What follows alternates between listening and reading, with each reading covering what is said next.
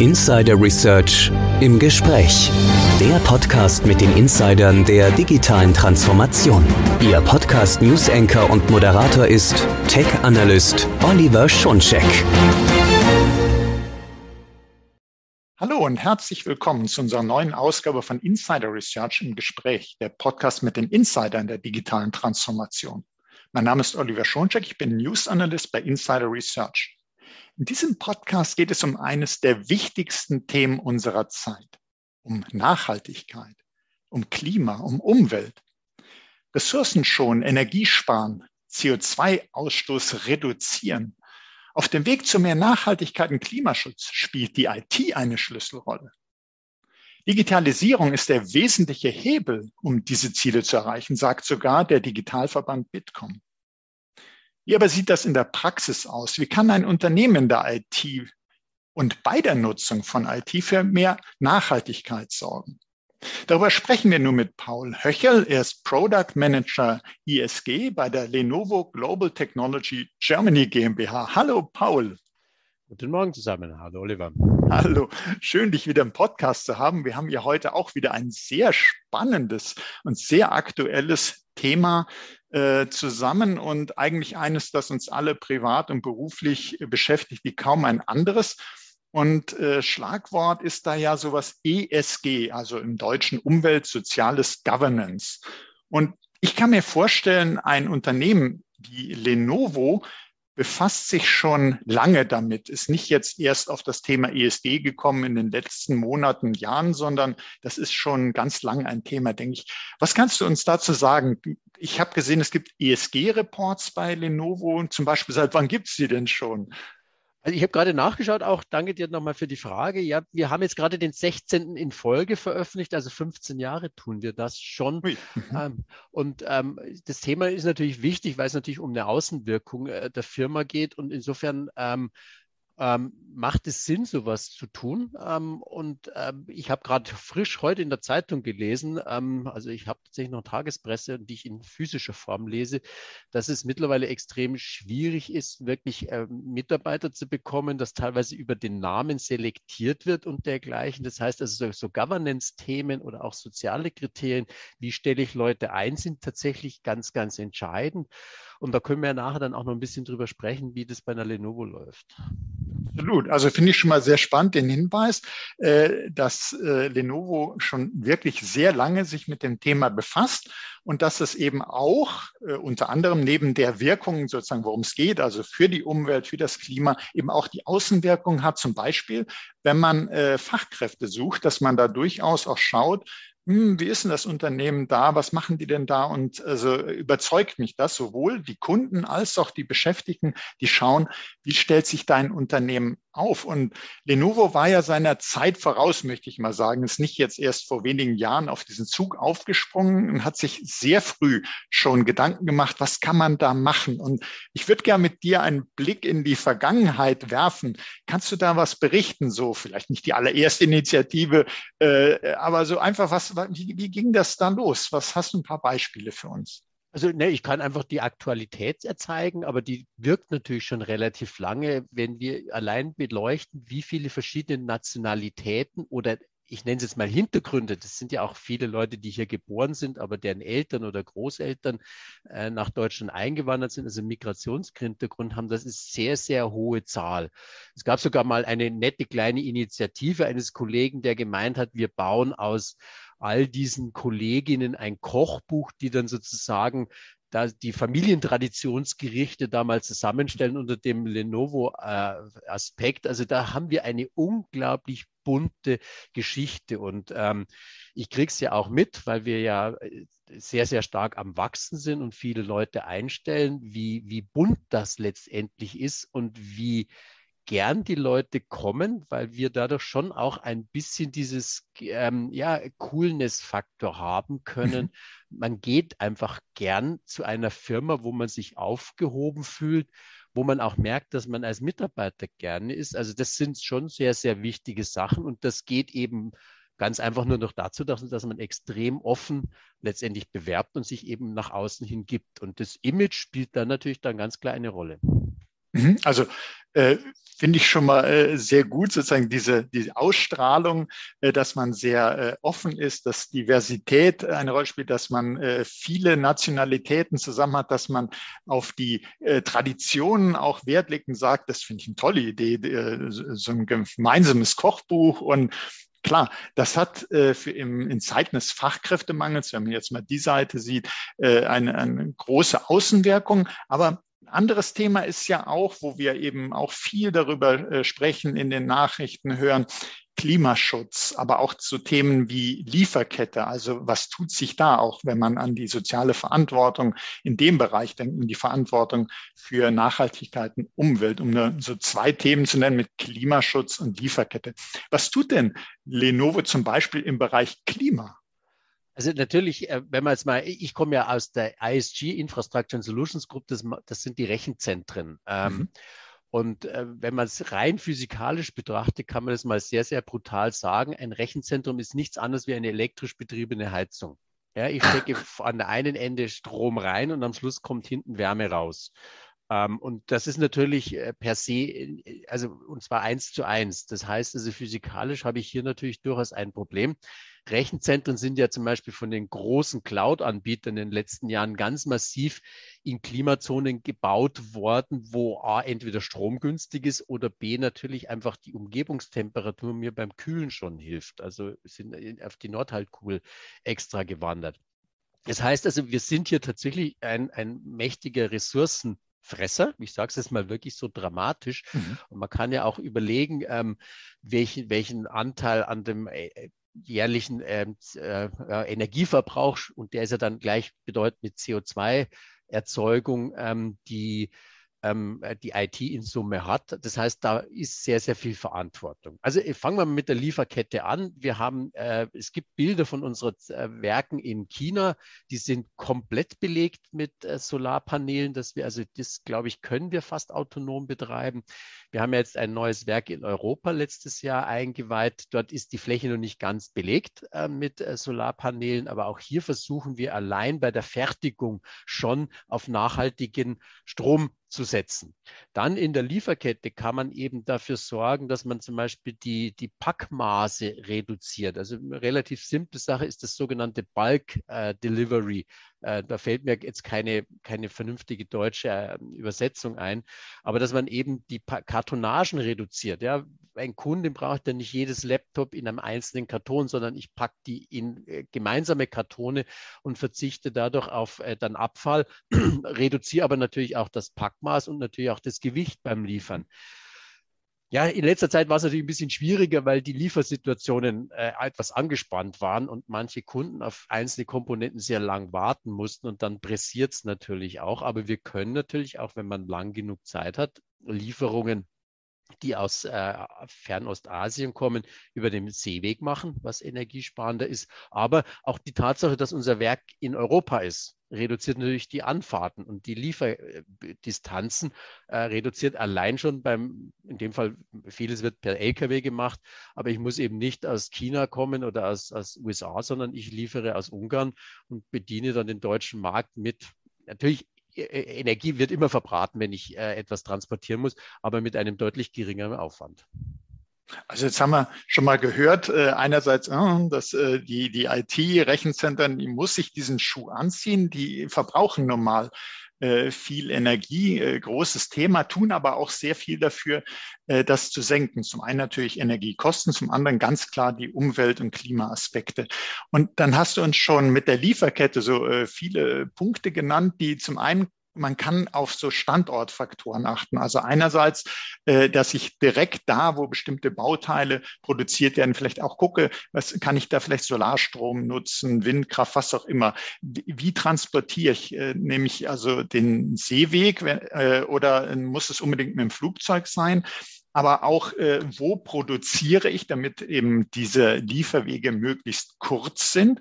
Und ich denke sicherlich auch, die IT kann äh, so ein bisschen helfen bei der Optimierung der Lieferung, indem man einfach Prognosen macht und äh, sagt, äh, wir brauchen die und die Bauteile dann und dann und da muss ich jetzt nicht hier die äh, Expresslieferung unbedingt haben, sondern wenn ich vernünftig äh, planen kann und Prognosen mache, dann kann ich ja auch die Lieferung etwas langsamer erfolgen lassen, wenn möglich, und dann einfach einen Weg wählen, wie jetzt im Schiff, was etwas äh, länger dauert. Und das sind alles schon mal sehr, sehr wichtige Maßnahmen. Und du hast auch gesagt, Verpackungen kleiner machen, Liefergewicht reduzieren.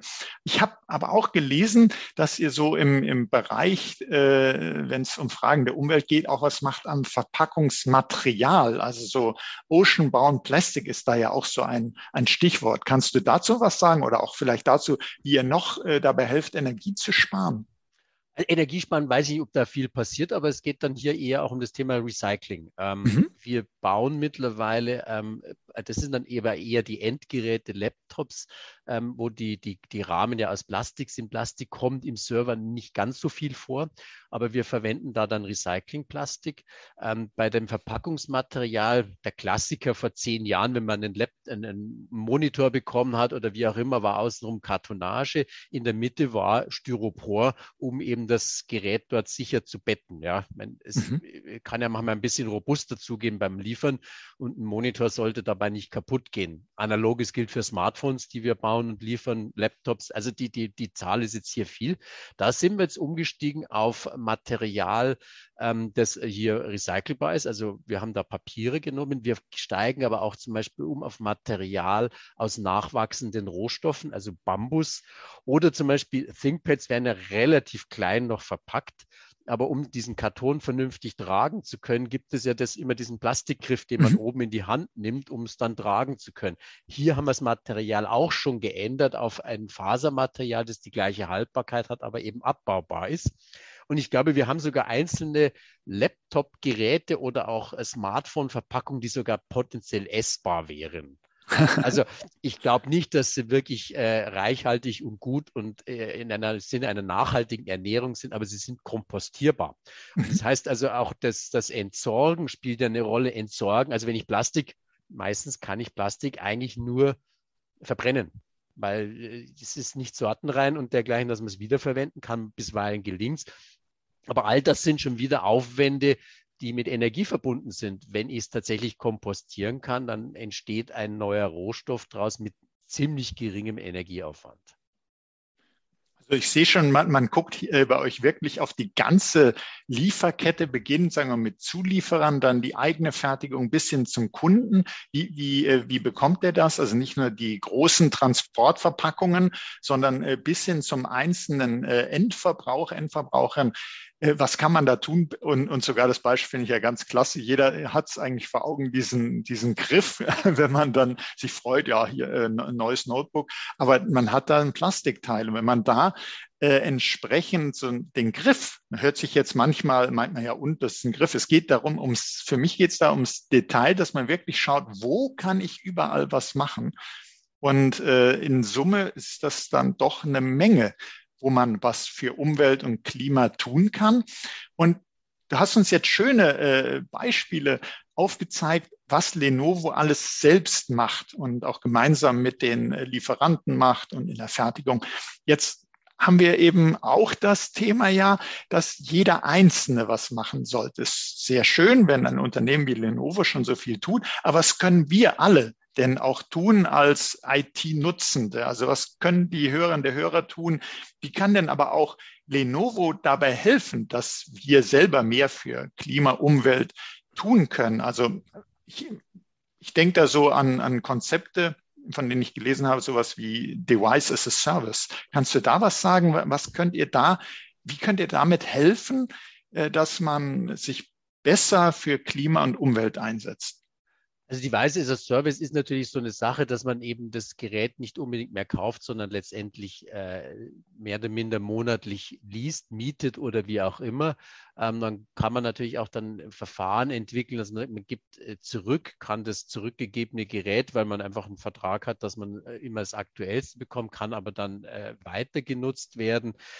Bisweilen geht es ja dann auch in die Richtung, dass man immer gar nicht mehr so viel Rechenleistung privat bei sich hat, sondern sie in, in, in Cloud Computing auch verwendet. Und mhm. Cloud Computer sind natürlich einem unglaublichen, oder die Cloud-Anbieter, muss ich sagen, einem unglaublichen Marktdruck ausgesetzt, ähm, weil natürlich da ja durchaus einige sich tummeln und die müssen natürlich kostenmäßig sehr, sehr optimieren und kostenmäßig optimiere ich, wenn ich Energie optimiere. Das heißt, ich kann so eine Ressource dann womöglich attraktiver, sinnvoller äh, nutzen an der Stelle und dergleichen. Auf der anderen Seite, wenn es natürlich darum geht, wie ich äh, selber nachhaltig IT nutze, dann muss man sich auch mal überlegen, muss ich alles tatsächlich machen? Wie viele Videos muss ich mal anschauen? Es wird ja heute auch schon immer äh, aufgelistet, was welchen CO2-Footprint hat. Ähm, oder muss ich wirklich jedes Mittagessen per Foto allen der Welt mitteilen? Ähm, also ich glaube, ich mag, weiß, wie eine Leberkässemmel ausschaut, du musst nicht nur mein Foto sehen. Ähm, also das sind dann die Dinge, die dann jeder selber machen muss. Die, wir schauen uns von der IT an, was wir da machen können vielleicht das mit dem Griff nochmal aufzugreifen. Es mag komisch klingen, aber ich meine, wir haben ja Kunden, die Tausende von Mitarbeitern haben und wenn Tausende von solchen Laptops ausgeliefert werden, dann sind das Dinge, die tatsächlich dann schon irgendwann mal eine Rolle spielen. Oder aus dem Rechenzentrumsbereich, auch das möchte ich noch nachtragen bei der Lieferung, ist, wir können ja, also zum Beispiel so Cloud-Anbieter, die kaufen ja äh, nicht einzelne Rechner, sondern die kaufen Hunderte bis Tausende. Solche Systeme verbauen wir vorab in den Schrank. Das mhm. heißt, dann kommen also pro Schrank können das bis zu 80 Rechner, also so grob rund, rund 80 Rechner sein. Die sind dann alle schon verbaut. Ähm, das heißt, die sind fertig so konfiguriert, wie sie sein müssen. Alle Komponenten sind eingebaut, kommen also nicht als einzelne Schachteln. Sie sind fertig verkabelt. Natürlich muss ich dann diesen Schrank durch eine entsprechende Verpackung nochmal äh, schützen, aber das ist im Vergleich runtergerechnet auf die pro Rechner Größe unglaublich gering nur noch. Ja, also das sind auch so Dinge, die da passieren. Also das kann man sich, glaube ich, sehr schön vorstellen, ob man wirklich jede einzelne Komponente noch mal in der Verpackung hat oder ob ich das vorintegriere, ob das schon vorkonfiguriert ist. Es hat, hat viele Vorteile, wenn das sozusagen schon so kommt, kann ich das aufstellen, muss sozusagen nur noch so ein bisschen äh, an, an Strom und äh, Netzkabel dran und äh, kann dann schon relativ bald das in, in mein Systemmanagement aufnehmen und so. Aber das hat auch für Umwelt- und Klimavorteile, weil ich es eben einfach optimiert verpacken kann.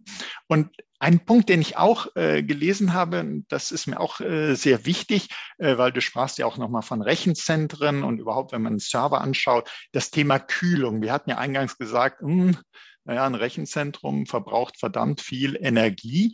Aber äh, was kann man denn machen, um zum Beispiel die Klimatisierung äh, ja dann noch äh, energieeffizienter zu gestalten?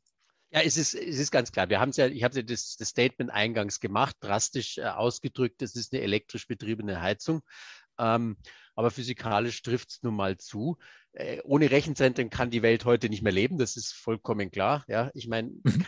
jedes Handelsunternehmen muss einen Online-Auftritt haben. Wir, wir bestellen sehr, sehr viel online. Jeder macht dieses ähm, Medien, ja, ich zähle noch zu den eher Menschen, die tatsächlich den Fernseher nutzen, aber auch das geht über Rechenzentren, aber heute äh, streamt man. Also die, die Beispiele sind vielfältig und jeder äh, hätte gerne einen Wetterbericht. Äh, solche Wetteranalysen werden auf, Groß, auf Größtrechnern analysiert, weil sie sollen ja tagesaktuell sein und nicht das Wetter von in drei Wochen vorhersagen oder eben äh, das Wetter des nächsten Tages erst drei Tage später liefern können. Also mhm. das sind alles, alles Dinge, die man passieren müssen. Ähm, es hat sich ähm, in den letzten 30 Jahren etabliert, dass man mit Luft kühlt. Es gab ja schon mal Großrechner, die schon wassergekühlt waren. Und irgendwie hat sich dann so ein Paradigma in den Köpfen eingesetzt. Ja, Wasser und IT sind nicht so lustig. Jeder, der schon mal sein Smartphone ins Wasser geschmissen hat, weiß, es kann äh, bei nicht so extrem guter Qualität einfach Schaden nehmen, der irreparabel ist, weil eben äh, Strom oder Wasser äh, stromleitend ist. Eine Komponente mit dem Wasser in Verbindung zu bringen, ist schwierig. Das heißt, die, die Wasserkühlung hat sich einfach irgendwie verabschiedet. Aber jeder, der äh, sich selber überlegt, was mache ich, wenn es sehr, sehr heiß ist, ich sitze neben dem Pool oder äh, kühle mich mit einem Fächer. Dann mhm. weiß jeder, dass ich natürlich ins Wasser gehe, weil dieser Kühleffekt viel, viel besser ist. Ähm, jeder, der schon mal VW Käfer im Winter oder im Sommer gefahren ist, weiß, dass Luftkühlung was Nettes ist, aber eigentlich nicht wirklich sinnvoll ist. Das heißt, Wasser ist oder Flüssigkeiten haben einfach eine ganz, ganz anderen Kühlwirkfähigkeit äh, als wie die Luft. Und ähm, wir haben schon Ende der Nullerjahre angefangen, äh, über direkte Wasserkühlung in Systemen zu forschen. Es gab damals zwei Prototypen, die natürlich nicht zur Serienreife kamen, weil diese Wasserkühlung damals natürlich auch äh, durchaus etliches an Mehrkosten hatte. Und das war damals ein Thema, wie, wie, damals hieß der Begriff Green IT, der war damals schon sehr, sehr wichtig, aber für Kunden war es plötzlich nicht relevant, weil meistens die Leute, die gekauft haben, waren nicht diejenigen, die die Stromrechnung bezahlen mussten. Das heißt also, wenn man sagt, ich verkaufe ein System, das ein bisschen teurer ist, dafür ist es im Betrieb billiger, waren, waren die Ansprechpartner die falschen. Mhm. Und ähm, das war natürlich schwierig. Das hat sich heute dramatisch geändert, weil natürlich Energiekosten unfassbar ins Kontor schlagen über den Betrieb von Systemen. Und das war der Grund, warum wir damals mit dieser Wasserkühlung angefangen haben. Das heißt, wir führen wirklich in normale Standardrechner, das ist ein normaler x86-Rechner, auf der einen Seite Wasser rein, kühlen alle Komponenten mit dieser Flüssigkeit und führen sie an der anderen Seite wieder raus. Das heißt, wir können sehr, sehr viel effizienter kühlen und sehr, sehr viel nachhaltiger. Das hat sich etabliert im Großrechnerbereich, also nicht Großrechnerbereich, sondern in diesen großen Rechenanlagen. Mhm. Leibniz Rechenzentrum war einer der, der ersten, der das gemacht hat. Der muss natürlich auch die entsprechende Infrastruktur vorhanden sein. Ja, ohne Wasser im Rechenzentrum oder diese Leitungssysteme komme ich da nicht weit. Also die haben die, diese, diese Initiative damals gemacht, ähm, weil es natürlich auch ein öffentlicher Kunde ist, der natürlich auch öffentliche Gelder rechtfertigen muss und dann mhm. natürlich auch eine Technologie letztendlich bringen konnte. Und dafür haben wir das schon entwickelt. Dieser Cluster, dieser Hochleistungsrechner, äh, der sehr, sehr viele Simulationen im universitären Umfeld macht, äh, ging damals schon im Jahr 2012 in Betrieb. Das heißt, wir haben jetzt äh, schon zehn Jahre direkte Wasserkühlung bei Rechnern tatsächlich äh, seit über zehn Jahren produktiv im Einsatz. Und äh, du hast uns ja auch sehr schön ein Bild gebracht, warum man äh, sehr wohl an Wasserkühlung denken sollte, nicht nur an Luftkühlung. Also es hat sich gleich bei mir so im, Kopf äh, etabliert. Jetzt dieses Bild, hat man den Pool, wo man sich abkühlen will, oder nimmt man einfach nur einen Fächer? Äh, das heißt, es macht natürlich auch für einen Server Sinn, natürlich nicht in den Pool, aber ähm, mit einer entsprechend intelligenten Wasserkühlung äh, die Klimatisierung äh, dort zu regeln und ist auf jeden Fall eine sehr gute äh, Initiative, denke ich, dass das Lenovo schon so lange und eben weiterhin verfolgt. Und ich denke, da sollte man sich auch noch mal deutlich mehr äh, mit befassen, die, die Vorteile und das eben nicht nur in, in die ganz äh, großen Rechenanlagen äh, hineindenken, sondern auch schauen, man kann das eben auch in ganz anderen Bereichen vorteilhaft nutzen. Und Jetzt haben wir ja so gesprochen ich über. Ich möchte ganz kurz noch ein bisschen ja, gerne, dazu, gerne. dazu erwähnen. Ähm, also zum einen kann man damit schon mal erstmal relativ viel Energie sparen. Die, die Komponenten in Servern, die wachsen, was den Energiebedarf betrifft, in den letzten Jahren dramatisch. Ähm, wir sind jetzt dann schon bei CPU-Größen von 350 Watt, die äh, gebraucht werden. Meistens sind zwei davon eingebaut. Grob zur Einordnung, eine Herdplatte hat ungefähr 500 Watt. Und wer schon mal auch drauf gelangt hat, was ich keinem empfehle, kann sich vorstellen, welche Energiemengen das sind oder Temperaturgrößenordnungen. Und dann gibt es ja auch, es, man kennt es vielleicht aus dem äh, Bitcoin, also aus diesen äh, Kryptowährungsschürfen GPUs, die mhm. sind auch in der Größenordnung von 300 Watt, da werden aber in manchen Maschinen acht Stück davon verwendet. Ähm, wir sind bei, bei Rackgrößen von 100 Kilowatt kommen relativ schnell mal zusammen auf Größenordnung einem Quadratmeter. Das sind einfach allein, das geht in Luft nicht mehr wegzukühlen. Was ich heute in Luft wegkühle, da brauche ich dann mittlerweile Lüftersysteme, die bisweilen schon 20 Prozent der ganzen Energie eines Servers ausmachen, weil die unfassbar viel Arbeit leisten müssen. Also da sind wir wieder bei dem Beispiel mit dem Fächer. Das heißt also allein hier eine Effizienzsteigerung ist groß. Was wir aber noch gemacht haben, das ist ja klingt eigentlich fast paradox, wir kühlen mit warmem Wasser. Ähm, okay. Natürlich nicht in der Form, dass wir das Wasser wärmer haben als die zu kühlenden Komponenten. so viel Physik verstehen wir auch. Aber ähm, so grob kann man sagen, so Komponenten wie ein Prozessor, der hat eine Temperatur 60, 70 Prozent im Betrieb und wir steuern das an mit 45 Grad. Was hat das für Vorteile? Ähm, ich, ich kühle natürlich, weil 45 Grad ist kälter als die 60 Grad. Ich kann kühlen. Und das schaffen wir, dass es dann wirklich auf Optimum läuft. Das heißt aber, hinten kommt dann Wasser raus, das, was wird es dann sein? Das hängt natürlich immer von der Situation ab, 50, 55, 60 Grad warm ist. Ähm, und damit habe ich eine Ressource gewonnen. Das kann ich, und das wurde zum Beispiel beim Leibniz Rechenzentrum gemacht, das Gebäude heizen. Das hilft mir aber im Winter nichts, weil äh, im Sommer nichts, weil da muss ich nicht heizen. Aber, und da, da kommt es dann zum, ich kann das ja an der Luft selber abkühlen. Ja, also so heißt es bei uns dann doch nur nicht, dass ich nicht äh, 45 Grad warmes Wasser auf dem Dach ohne großen Aufwand kühlen kann. Und da wird es dann effizient, weil normalerweise, wenn ich mit kaltem Wasser kühle, muss ich immer wieder kaltes Wasser erzeugen, damit ich die Komponenten kühlen kann. Das heißt, ich brauche wieder Kühlgeräte, die Strom brauchen. Das kann ich mir sparen. Und die letzte Stufe, die sie jetzt noch geschafft haben bei dem Supermug NG, die verwenden die Abwärme. Und Abwärme ist ein Energieträger. Und dann kann man das kennen vom Kühlschrank oder von, von entsprechenden Kreisprozessen. Als Energie kann ich andere Energie gewinnen. Und in dem Fall kann ich mit der Energie der, des Wassers, des warmen Wassers, Abwärme an anderer Stelle kaltes Wasser erzeugen. Weil wir können noch nicht alle Systeme Speichersysteme, also große Storage-Einheiten, Switch-Technologie, die sind nach wie vor luftgekühlt. Aber wir können dann an solche Schränke hinten einen Wärmetauscher ransetzen, der mit kaltem Wasser funktioniert. Das heißt, die Abwärme des einen, die ich, kann ich dann, liefert mir die Kälte, um den Rest zu ähm, reduzieren. Und damit haben wir bei solchen Rechenzentren eine Verlustleistung von nur noch drei Prozent. Das heißt, ich muss maximal drei Prozent mehr Energie reinstecken, als ich tatsächlich durch meine Rechenleistung bekomme. Und dann wird sowas extrem nachhaltig, weil ich die Verlustleistung auf ein Minimum reduziere. Einen, einen, einen Verlust von drei Prozent ist in der Physik also höchst selten eigentlich.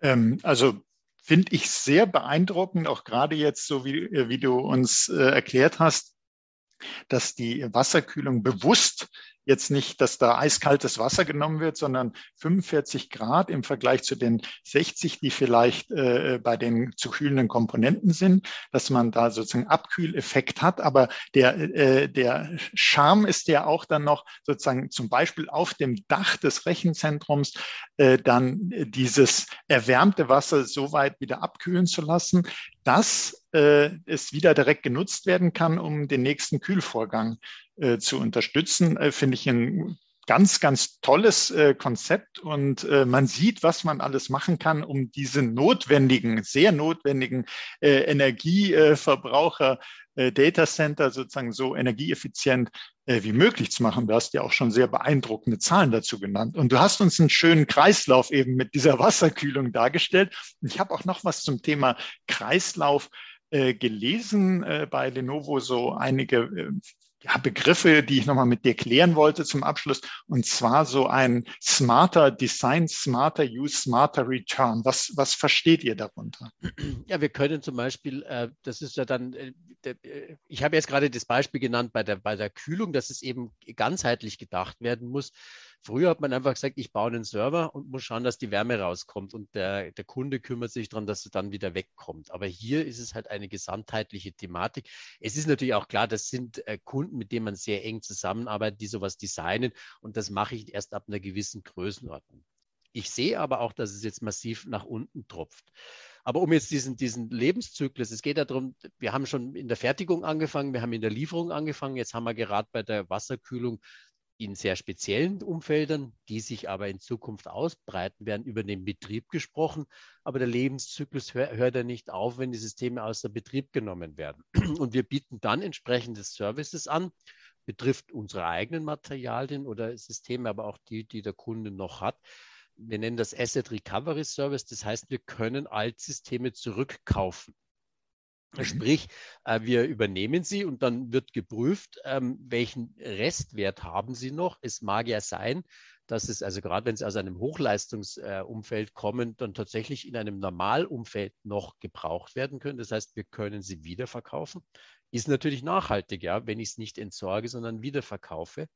Ähm, wo eben ein Wiederverkauf nicht mehr sinnvoll ist, äh, führen wir äh, diese Systeme einem Recycling zu so ein Gerät besteht natürlich aus unfassbar vielen Komponenten, aber natürlich, wenn auch Batterien dabei sind, was ja durchaus der Fall sein kann, sind seltene Erden dabei und dergleichen. Das sind ja mittlerweile sehr kostbare ähm, ähm, äh, Ressourcen. Gold möchte man glauben auch, das ist ja bei Kontakten vielfach äh, verwendet, natürlich in minimalen Mengen und Gold hat nicht mehr diesen Status, aber auch das kann man recyceln, um es dann wieder in den Produktionsprozess einzuführen. Und wir wissen natürlich auch, dass viele Kunden da durchaus Sorge haben, wenn das System komplett zurückgegeben wird. Komplett heißt auch mit Festplatten und dergleichen. Und man kennt ja all diese Stories, dass solche Daten, die da drauf sind, dann doch trotz vieler Löschmechanismen noch immer äh, irgendwie dann doch lesbar sind. Und es wäre natürlich äh, eine Katastrophe für einen Kunden, wenn die Daten tatsächlich irgendjemand nochmal lesen kann.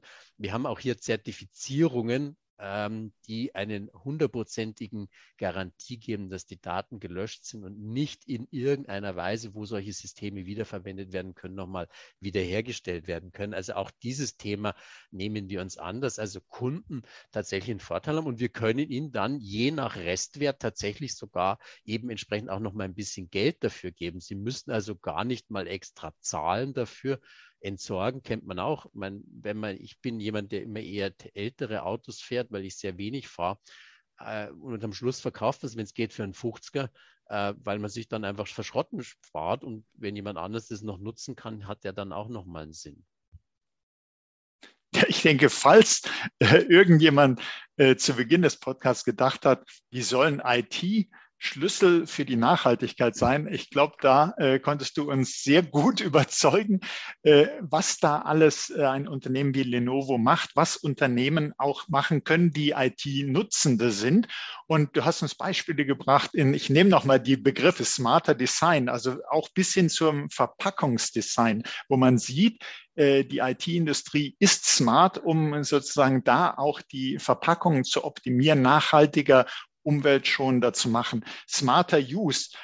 Nehmen wir mal das wirklich spannende Beispiel der Wasserkühlung, also den Betrieb noch smarter zu machen. Wie, wie kann ich das optimieren? Smarter Return, da denkt ihr nicht nur an den Umweltschutz, dass man äh, Altgeräte ja vielleicht auch nutzen kann und nochmal dafür auch äh, finanziell was bekommen kann. Ihr denkt auch an den Datenschutz, freut mich auch immer sehr, dass keiner Sorge haben muss, wenn ich mein Gerät da zurückgebe, sind vielleicht doch noch irgendwelche Datenspuren drauf. Also auch da, die IT ist smart um äh, wirklich die Nachhaltigkeit in allen Bereichen voranzubringen. Und ich denke, da gibt es noch ganz schöne Show Notes dazu. Also wir packen da noch Links dazu, äh, wer sich mit diesem so wichtigen Thema noch weiter befassen möchte. Und das kann ich absolut nur empfehlen, weil dieses Thema ist zwar jetzt sehr stark aufgekommen, aber das wird uns ohne Zweifel nicht mehr loslassen. Und deshalb möchte ich dir ganz herzlich danken, Paul, für deine fesselnden Beispiele. Auch das hat mich jetzt nicht losgelassen, äh, dass du auch diesmal uns äh, so ein spannender Gesprächspartner warst. Herzlichen Dank dafür. Danke auch. Und liebe Zuhörerinnen, lieber Zuhörer, auch Ihnen möchte ich für Ihr Interesse danken an diesem so wichtigen Thema und ich bin mir sicher, Sie haben da noch einiges jetzt erfahren können, wie IT und Nachhaltigkeit äh, zusammengehören und was da alles möglich ist. Seien Sie auch das nächste Mal dabei, wenn es heißt Insider Research im Gespräch, der Podcast mit den Insidern der digitalen Transformation. Und wir sind diesmal wirklich inside äh, der Nachhaltigkeit und der IT gewesen und absolut spannend. Wenn es Ihnen so gut gefallen hat wie mir, abonnieren Sie doch unseren Podcast. Sie finden uns auf allen führenden Podcast-Plattformen. Das war Oliver Schoncheck von Insider Research im Gespräch mit Paul Höcherl von Lenovo. Herzlichen Dank nochmals.